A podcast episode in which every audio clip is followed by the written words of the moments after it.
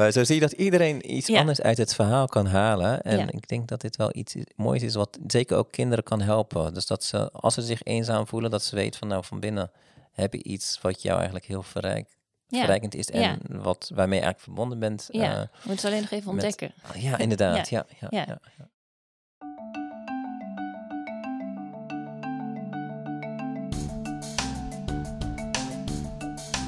Dit is De Reflector, de podcast van Rapport Reflect. Een verdiepend interview met de schrijver van een nieuw wetenschappelijk boek.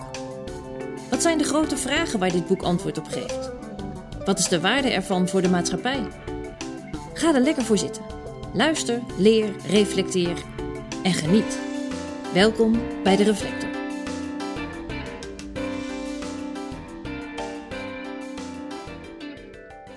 Welkom bij deze nieuwe Reflector. Mijn naam is Liesbeth Jansen, ik ben programmamaker bij Rapport Reflect. Vandaag ga ik in gesprek met Kamel Essaban. Hij doet onderzoek naar burgerschap en islamitisch onderwijs aan de Radboud Universiteit en is daarnaast docent islamitische filosofie aan het FAM Instituut. Welkom Kamel, fijn dat je hier eh, kunt zijn vandaag. Ehm, van jou en filosoof Sabine Wassenberg verscheen onlangs een heel mooi boek. Eh, het heet De Zoon van de Gazelle, een filosofische vertelling. Ehm, en het is eh, een prachtig boek, dat sowieso. Dat kunnen mensen in een podcast niet, eh, niet horen. Dus iedereen moet het gauw gaan, eh, zelf gaan zien. Met hele mooie illustraties ook van Karuna Oeh, Viriosemito, als ik het goed Ja. zeg. Het is een heel mooi boek. En het is tegelijkertijd een eeuwenoud verhaal en een kinderboek. Ja. Vertel. Ehm, ja, het is een hervertelling van een oud verhaal. Dat stamt uit de 12e eeuw. Eh, geschreven door Ibn Tufail. En dat was een eh, ja, islamitische filosoof. Die leefde in het zuiden van Spanje. Eh, dat gebied werd in vroeger El Andalus genoemd. tegenwoordig Andalusië. Ehm, ja, dat is een hele grote filosoof. Hij was daarnaast ook arts, theoloog, astronoom. Het was echt een homo universalis. En zijn tijdgenoot en vriend, dat is Ibn Rushd, ook wel bekend als Averroes. Die is nog wat bekender geworden in het Westen als eh, commentator van Aristoteles. Eh, veel Griekse filosofie is vanuit de islamitische Arabische wereld naar het Westen gekomen. En heeft zo eigenlijk een impuls gegeven aan de renaissance. Eh, ja, en daar ho- hoorde deze grote naam eigenlijk ook bij. Ook en heeft dat boek, heeft Ja. dat verhaal geschreven. Ja. Voor wie? Ja, dat is een goeie. hij zegt daar zelf ook wel heel eh, eh, veel interessants over in zijn eh, boek. Zijn ehm, origineel is trouwens ook al vertaald in de 17e eeuw al naar het Nederlands. Mhm. En in de jaren 80 is er ook een goede Nederlandse vertaling gekomen van Remke Kruk, die meer leesbaar is dan de oude. Eh, dus die zou je ook nog kunnen lezen. En daarin schrijft hij dus ook van wat de aanleiding is voor het schrijven van zijn boek. En daar is hij, is hij trouwens ook wel een beetje mysterieus over. Waar het eigenlijk op neerkomt is dat hij zegt dat er in het verhaal zeg maar verschillende lagen zitten. Eh, en dat mensen die de capaciteit hebben, de, ehm, die diepere lagen kunnen ontde- ontdekken. Mhm. Eh, en heeft, hij heeft het dan over een geheim en ja, het is heel mystiek. Eh, die, de, die je erin zou kunnen ontdekken als je daar de capaciteit eh, toe hebt. Ja, en dan moeten we volgens mij eerst Ja. even terug naar waar het boek eigenlijk over gaat. Want anders zijn dit ook Ja. mystieke woorden en Nee, snapt niemand er iets ja. van. Mijn naam is De Levende. Die naam heb ik mezelf gegeven, in mijn hoofd, toen ik ontdekte dat ik iemand was die leefde. Ik had geen spiegel, maar keek wel in de weerspiegeling van het meer wanneer ik dronk. Al gauw ontdekte ik dat ik dat was, daar in die weerspiegeling. Het enige dat ik over mezelf kon bedenken was dat ik levend ben, dus ik noemde mezelf in mijn hoofd de levende. Omdat er alleen dieren en geen andere mensen op het eiland woonden, had ik nooit leren praten. Tenminste, geen mensentaal met woorden. Ik leerde wel de talen van dieren met hun dierengeluiden. Later leerde ik de Arabische taal, nadat ik jou had ontmoet, mijn vriend Assal. Jij hebt me verteld dat hij het woord voor levend is in het Arabisch. En daarom heet ik vanaf dat moment hij. Maar ik groeide dus op zonder mensentaal, op een prachtig eiland met heerlijke kokosnoten, mango's van de boom en allerlei bessen en noten. Het was er meestal lekker zonnig weer, ik had het nooit koud. Af en toe regende het plotseling keihard. Dan ging ik schuilen in een grot of ik liet me heerlijk nat regenen. Overal groeiden bomen, struiken en planten en om me heen liepen, vlogen en kropen dieren in het rond. Het grootste dier dat ik heb gezien op het eiland was een enorm hert en het kleinste een piepklein torretje. Maar nooit kwam ik er iemand tegen die er zo uitzag als ik zelf. Je zou kunnen zeggen dat hij een, een mystieke filosoof was. Uh-huh. En in dit verhaal, zeg maar, ja, daar mystieke boodschappen in heeft gezegd over ja, een diepere laag van de werkelijkheid die je zou kunnen ontdekken. Ja, Eh, het gaat over, ehm, over de hoofdpersoon hij. Dat betekent in het eh, Arabisch levend. Of de levende. Dat is de naam van de hoofdpersoon. En die groeit op op een onbewoond eiland. Mhm. Eh, en hij, wordt, eh, hij groeit op eh, met een gazelle als moeder. Mhm. Die hem moedermelk geeft en ja, die hem zeg maar opvoedt. Uiteindelijk dan ontdekt hij dat hij toch anders is dan zijn moeder. Dat hij van een andere soort is. En dat hij dingen kan die andere dieren niet kunnen. En andere dieren kunnen weer dingen die hij niet Mhm. heeft. Die kunnen zich bijvoorbeeld eh, wapenen. Die hebben hoorns, die hebben klauwen. En hij moet het allemaal maar bedenken van hoe hij moet overleven. Maar hij ontdekt ook dat hij dus ja, een geest heeft waarmee hij heel veel dingen kan doen. Dus hij kan eh, diep nadenken. Eh, filosoferen, hij groeit op en hij, ja, hij, hij, hij bestudeert die wereld om zich heen. Dus hij is, je zou kunnen zeggen, heel wetenschappelijk bezig om te kijken van hoe kan ik de verschillende soorten categoriseren en ja, hoe zit de wereld in elkaar, de hemellichamen. ja en vanuit Ja. een soort diepe nieuwsgierigheid. Hè? Vanuit, Heel erg vanuit een Ja. intrinsiek idee van, goh, wie ben ik en, en, en wat is dit voor een wereld waar ik in, in? Inderdaad, ja. Ja. ja. Dus eh, heel verwonderend, eh, filosoferend is hij eigenlijk bezig om ja, de, de wereld te ontdekken. Ja, En op een gegeven moment komt hij ook tot het besef van dat er een ja, geestelijke wereld is eigenlijk. En een van de eerste momenten waarop hij dat ontdekt is eigenlijk wanneer zijn moedergezelle sterft. En hij gaat nadenken van wat is eigenlijk het verschil tussen leven en een levend lichaam en Mhm. een dood lichaam. Ja. Wat maakt dat het eh, leeft en, en dat ze nu niet meer leeft. En dan eh, ja, denk, komt hij uiteindelijk tot een theorie dat er een, iets van een ziel is. ja. Iets, een- iets niet materieels. Eh, En het is ook ja. mooi, vind ik, Mhm. omdat hij, omdat hij zeg maar niet alleen maar daar op een soort abstracte, coole manier over nadenkt van goh, nou ja, dit gebeurt er en dan gebeurt er dat en hoe, verhoudt zich dat tot elkaar, maar dat ook zijn verdriet om het sterven van zijn moeder Gazelle, dat Ja. daar een belangrijke rol in speelt.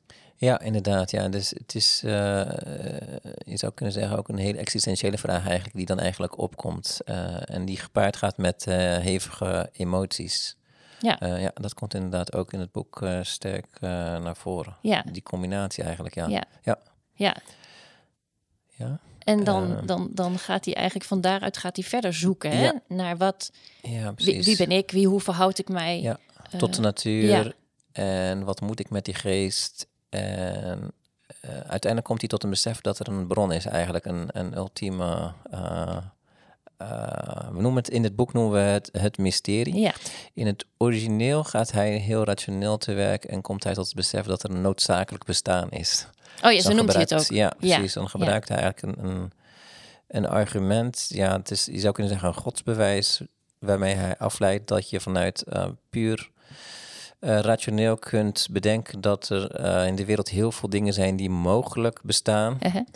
Maar dat als alles mogelijk bestaat, ja, dat wordt veroorzaakt door iets anders wat mogelijk bestaat. Mhm. Uiteindelijk moet er een grond zijn van, eh, van het bestaan, wat hij dan het noodzakelijk bestaan eh, Ja. noemt. En dan is hij er nog niet, want dan wil hij daar ook contact mee maken. En dan gaat hij allerlei rituelen bedenken. Ja, Om ja. zeg maar vanuit zijn ziel daar direct contact mee te maken. Ja. Dan gaat hij mediteren en eh, allerlei oefeningen bedenken. Geïnspireerd door de natuur om hem heen. Ja, maar Ja. dus de, de, de auteur heeft het eh, over het noodzakelijke bestaan als een soort rationeel Ja. eh, bewijs, zei je al, hè? een soort godsbewijs, of in ieder geval. En, waarom hebben jullie het dan het mysterie genoemd? Ehm, ja, om twee redenen. En de eerste reden is dat het ja, heel, een heel technisch argument is, eh, wat moeilijk te begrijpen is. We wilden het boek ook voor kinderen Mhm. Toegankelijk maken. Eh, en ten tweede denken wij dat een mysterie zeg maar een breder publiek aantrekt, omdat eh, dat godsbewijs, ja, die zijn uit de mode geraakt. en er is een eh, allergie tegen God binnen Ja. onze maatschappij. Ja. Dus, en we dachten met mysterie kunnen we ook een bredere publiek ook uh, uh, raken en meenemen in het verhaal. Ja. Het doet volgens ons niet, niet af aan de kern van, van het verhaal. Nee, nee. we hebben in het boek ook mysterie met een hoofdletter geschreven, zodat zowel de, de meer religieuze lezer zich daarin Uh-huh. kan herkennen dat oh, dat gaat waarschijnlijk over God. Ja. Maar ook zeg maar de mensen die niet zoveel met God hebben, maar wel eh, eh, zich kunnen voorstellen dat er een, ja, toch iets mysterieus is aan het universum. Ja. Eh, die het misschien het universum noemen met, met hoofdletter of, of anderszins, Ja. maar die zich wel daarin kunnen herkennen. Dus dat het bestaan op zich wel een, een groot mysterie is. Ja. Ja. Ja, precies. Hey, en waarom, waarom, waarom speciaal deze tekst? Waarom hebben jullie dit uitgegeven? Ehm, dat is een goede vraag. Ja, ik, ik ken Sabine Wassenberg van mijn vorige werk. Ik werkte hiervoor als eh, adviseur, eh, trainer en ook gastdocent op eh, verschillende scholen. Het waren vooral basisscholen waar ik begeleiding gaf op het gebied van identiteit, levensbeschouwing en diversiteit, burgerschap. Mhm. En een van de dingen die wij op scholen deden was filosoferen met kinderen. Dat is tegenwoordig heel populair. Ja, Ehm, ja, ik merkte dat het toch wel heel eenzijdig was, wat het aanbod wat er was voor kinderen, zeg Mhm. maar, filo- filosoferen. En ik heb zelf een moslimachtergrond en ik was zelf bezig met eh, ja, het bestuderen van islamitische filosofie. Dat vind ik zelf ook heel inspirerend. Mhm. En Sabine Wassenberg die was ook van mening dat er eigenlijk weinig was, dat het heel erg westerse filosofie was, wat we, wat we eh, was. En oh, dat- ik wilde net vragen, Ja. wat maakte het eenzijdig? Wat, eh, nou ja, het ging, als het om filosofie ging, dan kwam soms Plato of Aristoteles, eh, kwam dan Oh ja. aan bod, eh, of Socrates. En ja, dus weinig van andere werelden. Dus, Ja, ja. dus er is ook ja, een grote behoefte in scholen om meer met diversiteit te doen. Eh, leerlingpopulatie wordt steeds diverser. dus ja, om zeg maar die belevingswereld van die, die kinderen, om dat, wat meer te raken vanuit hun eigen traditie, dachten we dat het een mooi, mooi verhaal is. Ja. maar je hebt zelf ook iets met het verhaal, geloof ik, hè? Eh, in welke zin? Nou, ik, dacht, ik dacht dat je mij eerder al eens vertelde Nou ja. dat het een tekst is die jij zelf Ja, als kind dat- ook dat gelezen is- hebt. Ja, ik heb het eigenlijk pas later, later Oh, ontdekt. Maar het was wel zoiets dat ik dacht van als ik dat als kind had, dan had het mij wel heel erg geholpen. Ja? Eh, persoonlijk had, heb ik ben als moslim zeg maar op, opgevoed en ik worstelde altijd wel met de vraag van hoe verhoudt zeg maar religie zich ten opzichte van wetenschap, Mhm. eh, de, de samenleving die heel seculier is eigenlijk. Eh, ik was zelf ook heel filosofisch ingesteld. Mhm. En ik miste eigenlijk iets wat die twee zou kunnen verbinden. En later ontdekte ik dit verhaal waarin de, dat wel heel erg met elkaar verbonden eh, eh, wordt. Ja. Was ook, de, ook de reden, een van de redenen waarom de auteur het heeft geschreven. Ik noemde net al een reden van het mystieke, maar het had ook te maken met in zijn tijd. Was het, het was een bloeitijd van filosofie in de zin dat filosofen heel veel ruimte kregen Mhm. van de heersers in die tijd. Eh, hij was zelf ook ho- hofarts, adviseur van, van de kalif in, eh, in, dat, in dat rijk. Mhm. Eh, maar tegelijkertijd was er ook kritiek op filosofie van wat meer orthodoxe theologen. En wat hij met dit verhaal heeft proberen te doen, is eigenlijk toch die verbinding leggen tussen filosofie en, en religie. Mhm. En de boodschap is eigenlijk van dat je zelfstandig als filosoof tot inzichten, tot waarheden kunt komen. Eh, waar religie eigenlijk ook mee komt. Dat het eigenlijk Ja. twee wegen zijn naar dezelfde waar- waarheden. Ja. Eh, en dat, dus dat je zelfstandig, stel je voor dat je iemand zelfstandig in de natuur op zou groeien, dan, en die zou dan eh, vanuit zijn eigen natuur tot dezelfde inzichten komen als waar een geopenbaarde religie mee komt. Ja, Dat is ja, eigenlijk ja. zijn, zijn idee. Oh, waar, een profeet mee komt en een filosoof verschilt eigenlijk niet zoveel, eh, heel veel met elkaar. Het is meer de taal waarin dat Uitgedrukt wordt. uitgedrukt Ja, wordt. ja, inderdaad. Dus dat, ja, dat vond ik ook heel mooi. En ik dacht ook van, dit is een mooi verhaal wat ook in onze samenleving verbindend kan werken. Mhm. Omdat je het heel gepolariseerd ook in Mhm. onze samenleving tussen mensen die wel geloven en mensen die ja, niet bijvoorbeeld. in God geloven, bijvoorbeeld Ja. wel religieus, niet religieus. Eh, dat we eigenlijk heel veel met elkaar eh, gemeen hebben. Dat het niet zo is van Mhm. de ene groep is irrationeel en de andere groep is rationeel. Ja. Zeg maar. Dat is, wa- was wel iets waar ik in mijn jeugd zeg maar, mee worstelde. Ja, En in dit verhaal komt eigenlijk ja, religie, mystiek, eh, filosofie, wetenschap eigenlijk allemaal met elkaar samen. ja, ja. Hey, Hier gaan we het ook allemaal nog over hebben. ik wil niet meteen het gas voor onze voeten wegmaaien. Ik wil nog heel even terug naar dit boek. Het is eh, bedoeld voor, voor kinderen, maar ook voor op scholen. Hoe zouden docenten het kunnen gebruiken in hun les? Uh, ja, er zijn al docenten die het ook al gebruiken. En uh, kijk, filosoferen met kinderen is een manier om, om dat te, uh, te doen. We hebben zeg maar het verhaal opgeknipt in hoofdstukken. Mm -hmm. Na elk hoofdstuk een mooie prent, maar ook een aantal vragen om over te, te filosoferen. Ja, ja, dus ik sla gewoon even het boek ja. op een, open op, een, op het eerste hoofdstuk. Ja, en die vragen zijn dus door ons zelf bedacht. Die zaten niet oh, in, het, nee. in het origineel. Ja. Ja, want het eerste, ja. het eerste hoofdstuk gaat inderdaad, het heet De Zoon van de Gazelle. Dat is een Ja. introductie eigenlijk in, eh, de, eh, in de hoofdpersoon. Hij eh, en, en, en nou ja, hoe, wat, er, wat, wat hij, sorry, hoe zijn, hoe zijn levens had, een soort samenvatting van zijn levensverhaal. En dan inderdaad zijn eronder eh de vragen die jullie stellen, is bijvoorbeeld, wat is moederschap, wat is liefde? Kun je denken zonder een taal of woorden te hebben geleerd? Ja. ja dus jullie hebben bij ieder hoofdstukje een soort fi- filosofische vragen bedacht, die geschikt zijn voor kinderen. Ja. Eh, waarmee docenten dan ook de, het groepsgesprek kunnen, Ja, inderdaad. voeren. En die vragen die komen ook op uit dat eh, hoofdstuk. Ja. Dus uit, uit, het- uit het verhaal komen de filosofisch, eh, filosofische vragen op. En dat maakt het ook natuurlijker om Mhm. het erover te hebben. Want als je gaat filosoferen met kinderen en je gooit zomaar wat vragen in de lucht, dan is het heel moeilijk voor kinderen om zich daarin te verplaatsen en Ja. na te denken van waarom is het überhaupt Ja. relevant. Eh, maar doordat ze in dit verhaal meegenomen worden met de hoofdpersoon, begrijpen zij ook van oké, hij kwam tot deze vragen en deze antwoorden en wat zouden wij eh, als we daarover gaan nadenken. En dat maakt het eh, ook dat we het verhaal wat meer opengooien. Ja. Omdat je dus van mening kunt verschillen met de inzichten Ja. en redenaties waar de hoofdpersoon hij meekomt. Het- Nog even, de, de, oorspronkelijke titel van het boek is Hij ibn Yaqzan. Dat was de oorspronkelijke titel waarmee je het originele verhaal ook kunt vinden onder de eh, vertaling van Remke Kruk bijvoorbeeld. Mhm. Dus dat, dat, Mhm. eh, Ja. dat betekent zoon van de, of de levende eh, zoon van de ontwaakte of waakzame. Dus je, ziet- je ziet in de naam van de hoofdpersoon zit het woord levend en ook eh, ja, bewustzijn, ontwaakt zijn, verlicht zijn. Ja, want die, dat, die eerst, dat eerste stuk van zijn naam, hij, Ja. dat, heeft hij, dat had hij zichzelf, die naam heeft hij zichzelf al gegeven. Ja, precies. Ja, dat is eh, iets wat wij als, als eh, auteurs hebben, ervan hebben gemaakt. In het origineel is dat niet duidelijk waar die naam vandaan komt.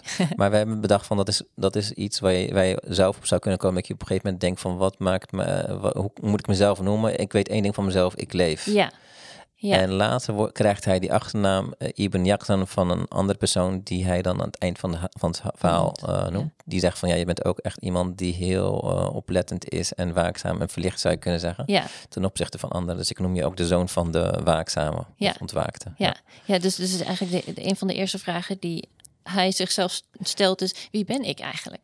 Ja, Dat is natuurlijk een vraag die heel veel mensen, kinderen zichzelf, zichzelf stellen, denk ik. inderdaad. Ja. Ja, je zou het hele verhaal eigenlijk als een soort metafoor kunnen zien van de mensheid. En ieder persoon kan zich daarin eh, eh, eh, verplaatsen. Ja, Dat het eigenlijk gaat over de mensheid. Als je het, nog- als je het nog groter trekt, die op een, op een onbewoond eiland op de aarde zich afvragen van waar, wie zijn wij? ja, ja, en waar komen we vandaan? En wat is de bedoeling? ja, En het kan ook inderdaad op individueel niveau kun je erin verplaatsen. Dat je op vroeg of laat, en jongeren hebben dat ook al op een bepaalde leeftijd, dat ze heel erg gaan afvragen van wie zijn wij eigenlijk, wie ben ik? Eh, wat is het doel van alles? Ja. Mijn dag vulde ik nog altijd met dezelfde dingen. Mezelf wassen, mijn grot schoonmaken, mijn lichaam sterk maken, voedsel verzamelen en op dieren jagen, eten en drinken. Maar het was net alsof er iets met mij meekeek.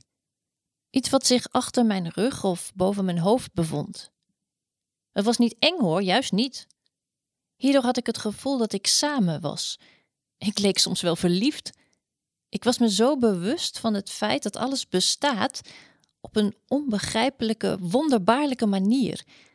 Daardoor kreeg alles wat ik deed een glans.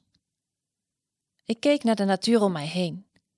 Ik zag hoe vanuit de waterval glinsterend water in het meertje stortte, terwijl aan de rand prachtige felrode bloemen stonden te bloeien. Eromheen vlogen kolibries die een slokje uit het water in de kelk van de bloemen dronken. Ik werd bevangen door deze schoonheid. Alles wat ik om mij heen zag, de bomen, bloemen, dieren, de zee, de waterval, had voor mij een prachtige glans. De geluiden die ik hoorde, geruis van de zee, gekwetter van de vogels, klonken prachtig in mijn oren. Ik liep soms huppelend van geluk rond in het licht van de stralende zon. Ja, ja, precies. Hey, ik vroeg me ook Ja. af, ehm, jij bent zelf docent filos- eh, islamitische filosofie. Eh, het, het is ook een verhaal uit de islamitische filosofie. Ja. Wat is nou precies het verschil tussen islamitische filosofie en, ik maak even aanhalingstekens, eh, gewone filosofie? Ja, daar, hele, he- daar, daar kun je ook over filosoferen. Dat dacht ik al.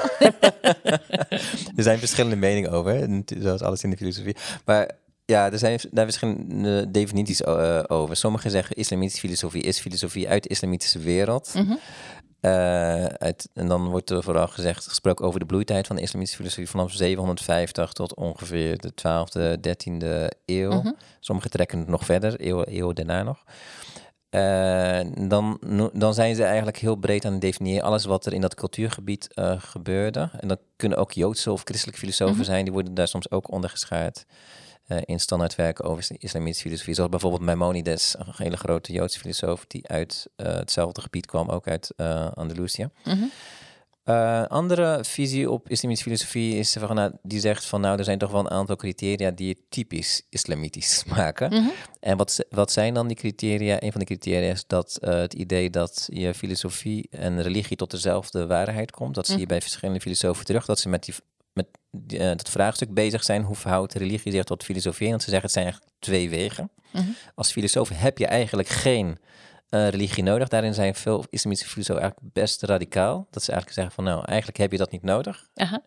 En dan hebben ze allemaal andere redenen waarom je dan toch soms wel als filosoof ook wel aan religie moet doen. Sommigen zeggen dat heb je nodig om een voorbeeld te zijn voor de massa. als jij het als de, want er werd in die tijd heel hiërarchisch gedacht van je hebt die filosofen, dat zijn toch wel de, die staan toch wel boven het, eh, de massa, het gewone volk. En dan sommigen zeiden van nou, de bepaalde aspecten heb je als filosoof nodig, want die kun je niet zelf bedenken. En daar kan de openbaring bij ondersteunen. Maar goed, Mhm. er zijn verschillende Mhm. eh, ideeën over. Maar dus het idee wel dat er twee wegen zijn naar dezelfde waarheid, dat is één ding. Een andere, eh, ja, God staat toch wel altijd wel centraal, zeg maar. En dat Ja, wordt dan ja, anders eh, genoemd, meerdere wegen. En ja, bepaalde vraagstukken die een, te maken hebben met eh, islamitische dogma's, die worden daarin behandeld. Bijvoorbeeld, is God we- alwetend of niet alwetend? Er zijn bepaalde aspecten die uit de Koran of uit de overlevering komen, die, waar filosofen zich ook over hebben, hun mening of hun visie over hebben uitgelaten. Ja, Dus dat zijn, aan- dus die worden soms ook genoemd als dat is typisch, isla- typisch islamitisch. Griekse filosofen waren niet bezig met de vraag: is God alwetend of niet? En hoe verhoudt zich dat tot bepaalde Koranteksten of zo? Mhm, mhm. Dus dat, dat maakt dat sommigen zeggen van het zijn criteria, maar anderen zeggen van ja, maar het is veel breder dan dat. En het is gewoon filosofie. En wij noemen het soms islamitische filosofie, dat is dit, dat cultuurgebied. En zo heb je ook christelijke filosofie of westerse Mhm. filosofie, Ja, Chinese ja, filosofie, precies. Indiaanse Ja. filosofie. Dat heeft meer met cultuurgebied te maken. Ja, ja. ja. En, en, en eh, waarom is het, vind jij het belangrijk dat er juist met kinderen wordt gefilosofeerd? Ehm, ja, ik vind het belangrijk omdat het eh, sowieso ontwikkel je daar heel veel vaardigheden mee. Je leert ze kritisch nadenken, Mhm. je leert ze eh, empathisch denken, dus dat ze zich kunnen verplaatsen in een ander. Ook om hun mening te uiten. Het geeft kinderen ook veel zelfvertrouwen. Weet je, ze krijgen heel Mhm. veel vakken op school dat ze gewoon moeten leren en de, eigenlijk de docent leert meestal of juf na moeten praten. Maar hier leren ze dat je eh, zeg maar dat, dat verwonderende wat kinderen eigenlijk al hebben, Ja. dat dat iets is wat ze eigenlijk moeten koesteren. Want het Mhm. gevaar is dat het anders heel snel dood, doodgeslagen wordt. Als we, je moet gewoon de antwoorden geven zoals het is. En er is maar één antwoord. Ja. En dit laat zien dat ze dat verwonderende ook gewoon kunnen blijven houden. En dat dat iets waardevols is, wat, wat je ook als volwassene eh, heel veel kan bieden. Ja. Eh, Het grappige Ja. is dat misschien veel mensen wel zouden denken: oh, maar, maar, maar religie eh, en, en kritische vragen stellen, gaat dat dan wel samen? Nee, precies. Ik denk ook aan filosofie kan ook helpen bij betekenisvorming en zingeving. En dat, daar heeft religie natuurlijk ook van alles vooral mee te maken, zou ik zeggen. Dus in die zin kan het ook kinderen helpen om daarover eh, dat een plaats te geven. Omdat ze toch al eh, op vrij jonge leeftijd, dat had ik zelf ook als kind, word je al geconfronteerd met diversiteit over eh geloofsovertuigingen, Mhm. levensbeschouwingen.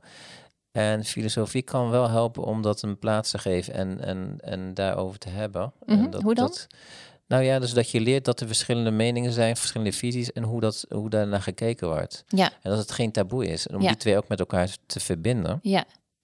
Eh, dus dat het niet is, want dat geloof je of dat geloof je niet. Zo wordt het soms eh, gebracht. Mhm, mhm. Maar eh, met filosofie kun je juist laten zien, nee, er zijn kun je, er zijn redenen voor te geven en verschillende perspectieven. Het is niet zomaar een, een geloof, je geloof je niet en dan is het einde gesprek. Ja.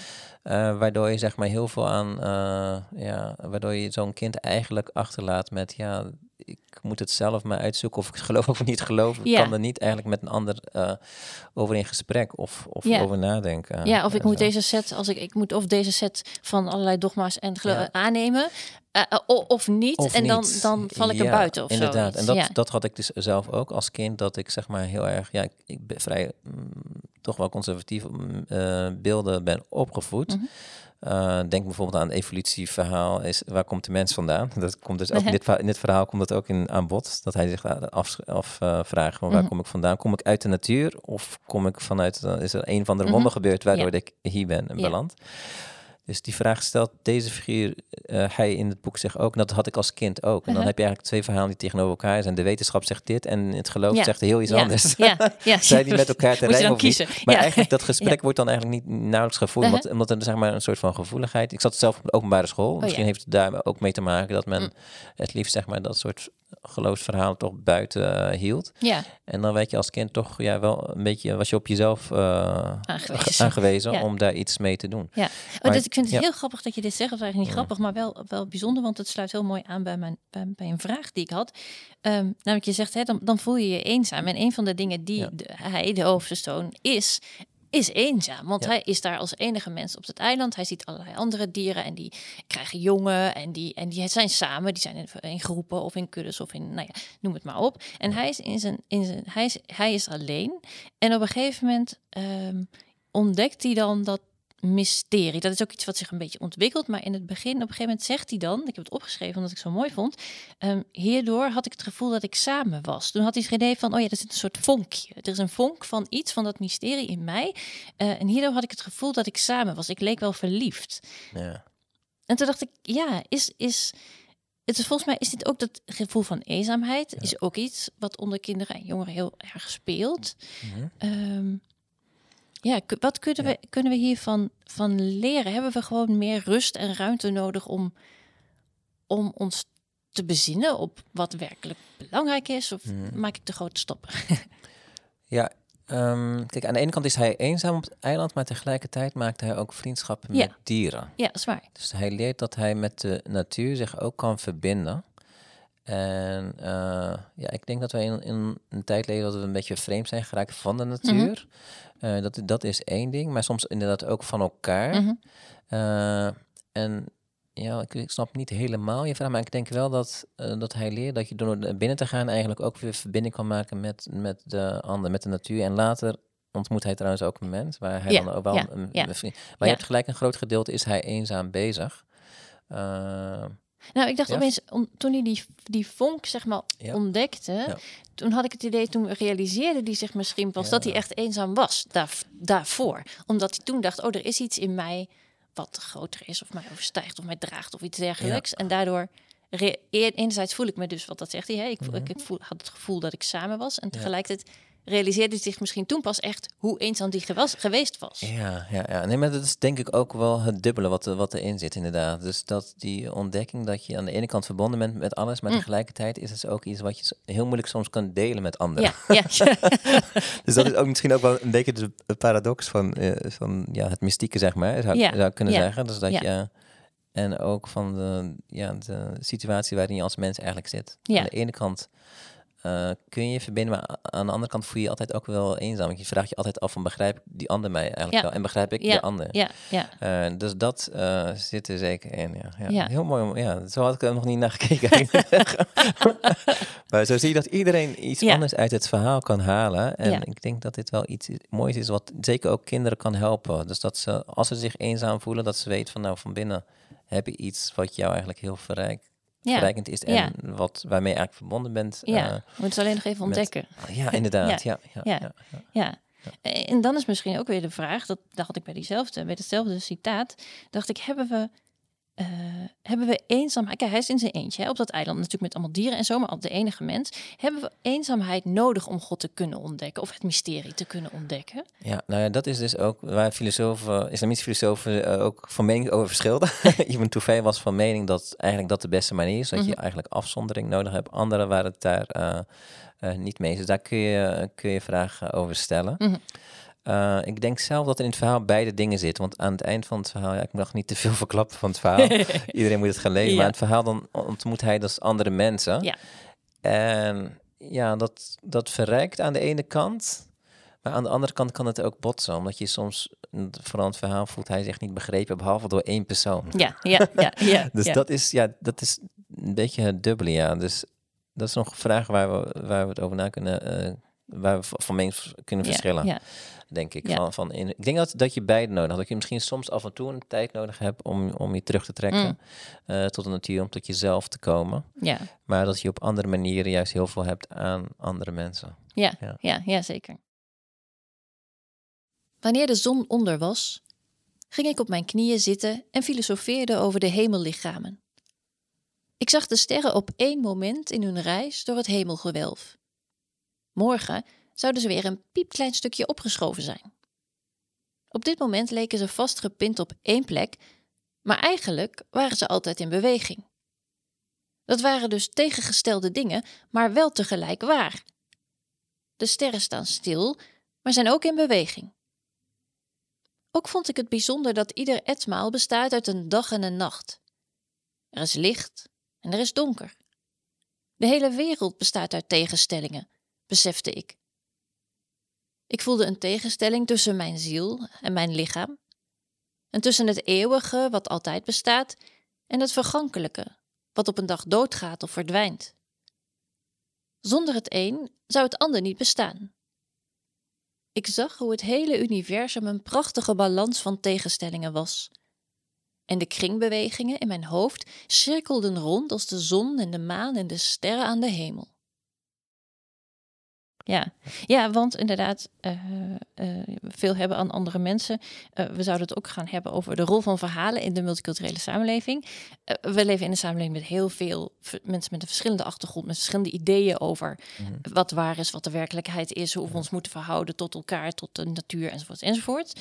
Ehm, en, en soms heb ik het idee dat het steeds moeilijker wordt om met elkaar echt daarover in gesprek te gaan, in dialoog te gaan. Mhm. Hoe kunnen, hoe kunnen, hoe kan filosofie, hoe kan dit boek, hoe kan, hè, hoe kunnen verhalen in zijn algemeenheid daar een bijdrage aan leveren? Ja, eh, verhalen is aan de ene kant iets wat ons, wat ons verbindt, Mhm. maar ook weer scheidt, omdat we andere verhalen hebben. Ja. Maar als we beginnen met het eerste van, dan is, eh, is het wel iets wat heel universeels is. Zeg maar, verhalen vertellen komt in alle culturen, eh, alle religies komt dat voor. En dat is Ja. iets wat wij als mensheid met elkaar delen. Je zou kunnen zeggen dat ieder van ons ook een eigen verhaal eigenlijk aan het creëren Mhm, mhm. is.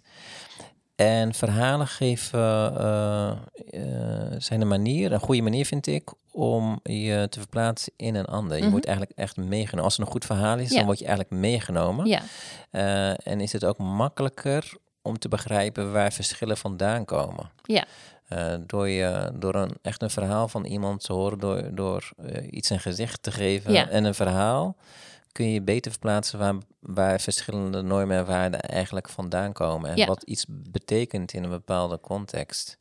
Eh, dus in die zin zijn het hele goede eh, ja, voertuigen, zou je kunnen zeggen. Mhm. eh, van normen en waarden en, en, en je verplaatsen in de ander. ja, maar goed, iedereen heeft zijn eigen eh, verhaal. ja, En ook verschillende culturen hebben hun eigen Ja. verhalen.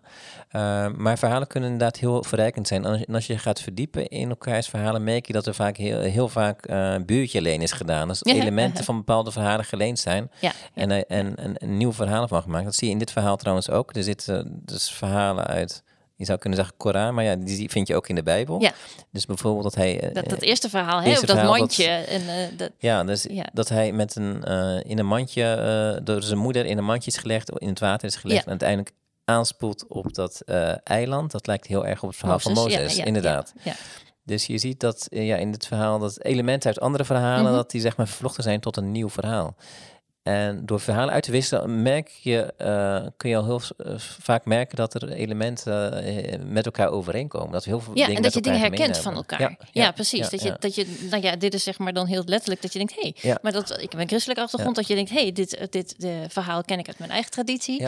Maar ook dat op een meer abstract niveau misschien dat als jij mij iets zou vertellen over jezelf, zoals je nu zo aan het doen bent, dat ik jou misschien beter begrijp dan als ik alleen maar een aantal feitjes weet over hè, wie Kamel Saban is. Ja, klopt. En bij dit verhaal dan uh, heb ik wel eens een gastles gegeven op middelbare school. En dan mhm. begin ik vaak van wie kent er een verhaal van een jongen die opgroeit in de wildernis met, oh, met ja. door nou, dieren. En dan krijg je gelijk Disney. al ja, Disney, uh, Mowgli, Jungle Book, Tarzan, et cetera, komt er allemaal naar boven. Ja.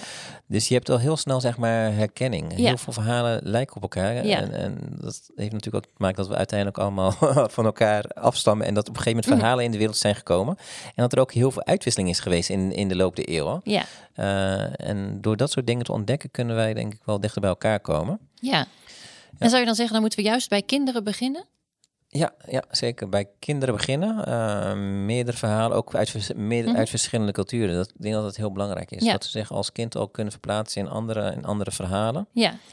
Uh, en de, wat denk ik ook interessant is in dit verhaal, is dat er ook Ehm, kijk, eh, dat er ook een idee is van er is een, een groter iets waar we mhm. allemaal deel uit van maken. Dat komt in dit verhaal heel sterk uh, naar voren. Dus dat die verschillende verhalen ook iets met elkaar te maken hebben. Ja.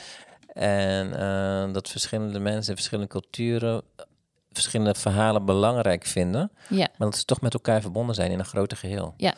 En dat kun je dan terugbrengen naar hoe dat individueel is. Want ieder mens is bezig met zijn eigen verhaal. Dus dat vind ik ook altijd mooi met dit verhaal. Van dit gaat het verhaal over, je, over een persoon. Maar dit zou, jij, dit zou ook over jou kunnen gaan. Precies. een verhaal. En uh, ja, waar pas jij in het plaatje? Ja.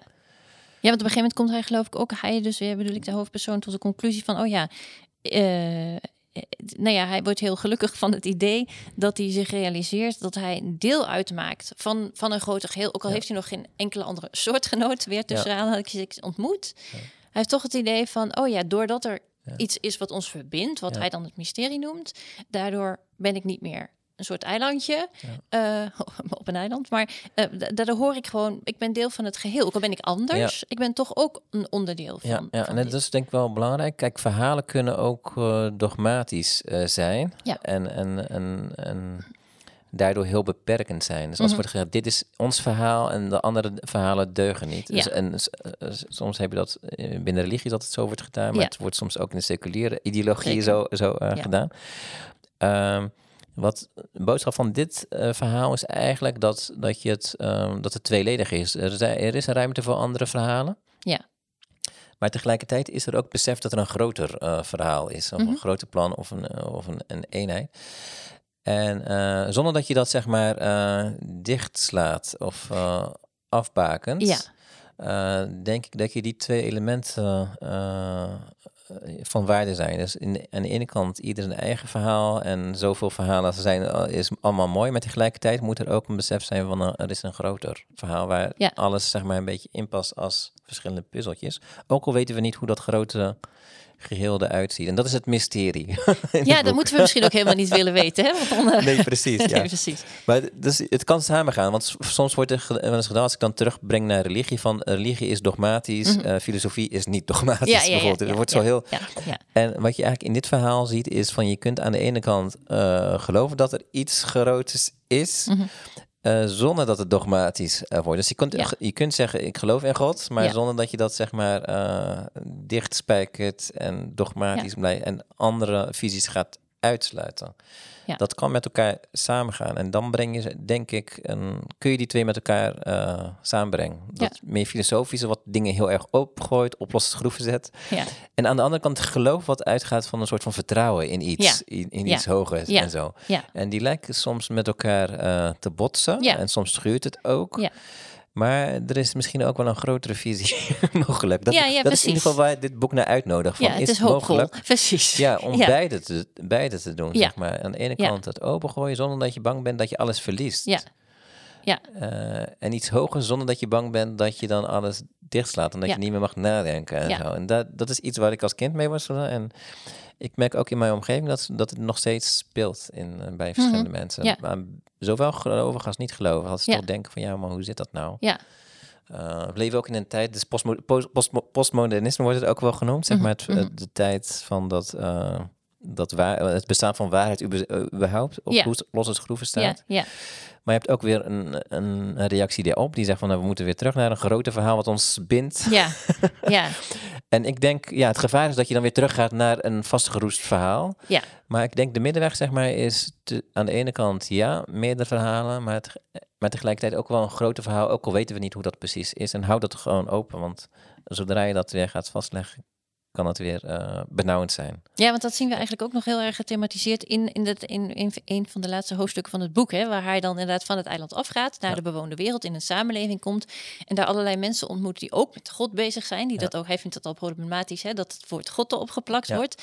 Maar die ook, ja, die volgen allerlei regels en hebben allerlei rituelen. En vinden zichzelf heel vroom en, en godsvruchtig. Ja. Eh, terwijl hij zegt, ja, wat, wat, maar het belangrijkste, dat hebben jullie eigenlijk gemist. Ja, inderdaad. Dus je eh, ziet in het verhaal inderdaad dus dat, dat er een kritiek is op dat dogmatisch dat vastleggen. Maar tegelijkertijd zit er ook wel een begrip, een klein beetje begrip in. Ja. Dat hij zegt van ja, misschien kunnen zij mij niet begrijpen. Ja, hij vindt het niet erg, hè? Hij vindt het niet Nee. erg, nee precies. Hij heeft er op een gegeven moment eh, vrede mee. Ja. En mensen hebben ook wel regels nodig. Soms Ja. is het gewoon duidelijk, eh, willen ze gewoon instructies hebben en niet overal constant over filosoferen. Ja, ja. Maar eh, ja, er moet wel ruimte zijn voor mensen die, dat wel hebben. En ehm, dat is iets moois, het is iets verrijkends als je dat wel doet. Dat is eigenlijk een beetje ja boodschap die zeker. erin zit. Ja. Ja, Maar Nou. er zitten meerdere boodschappen in. en Iedereen kan eruit halen wat hij wil. Dus we hebben het bewust steeds ook opengelaten. Ja, maar dat is ook het leuke. vragen, dat het niet een boodschap heeft, Nee, maar dat het juist uitnodigt om zelf na te denken. Inderdaad. Ja. Nou, ik, eh, ik ga dit boek vanavond aan mijn dochter voorlezen. Oh, ik ben benieuwd eh, wat ze ervan gaat vinden en wat voor vragen zij eh, zelf gaat opwerpen. Sabaan, benieuwd. heel erg bedankt dat je hier wilde zijn vandaag en met ons deze podcast ging opnemen. Dank jullie wel. Dank.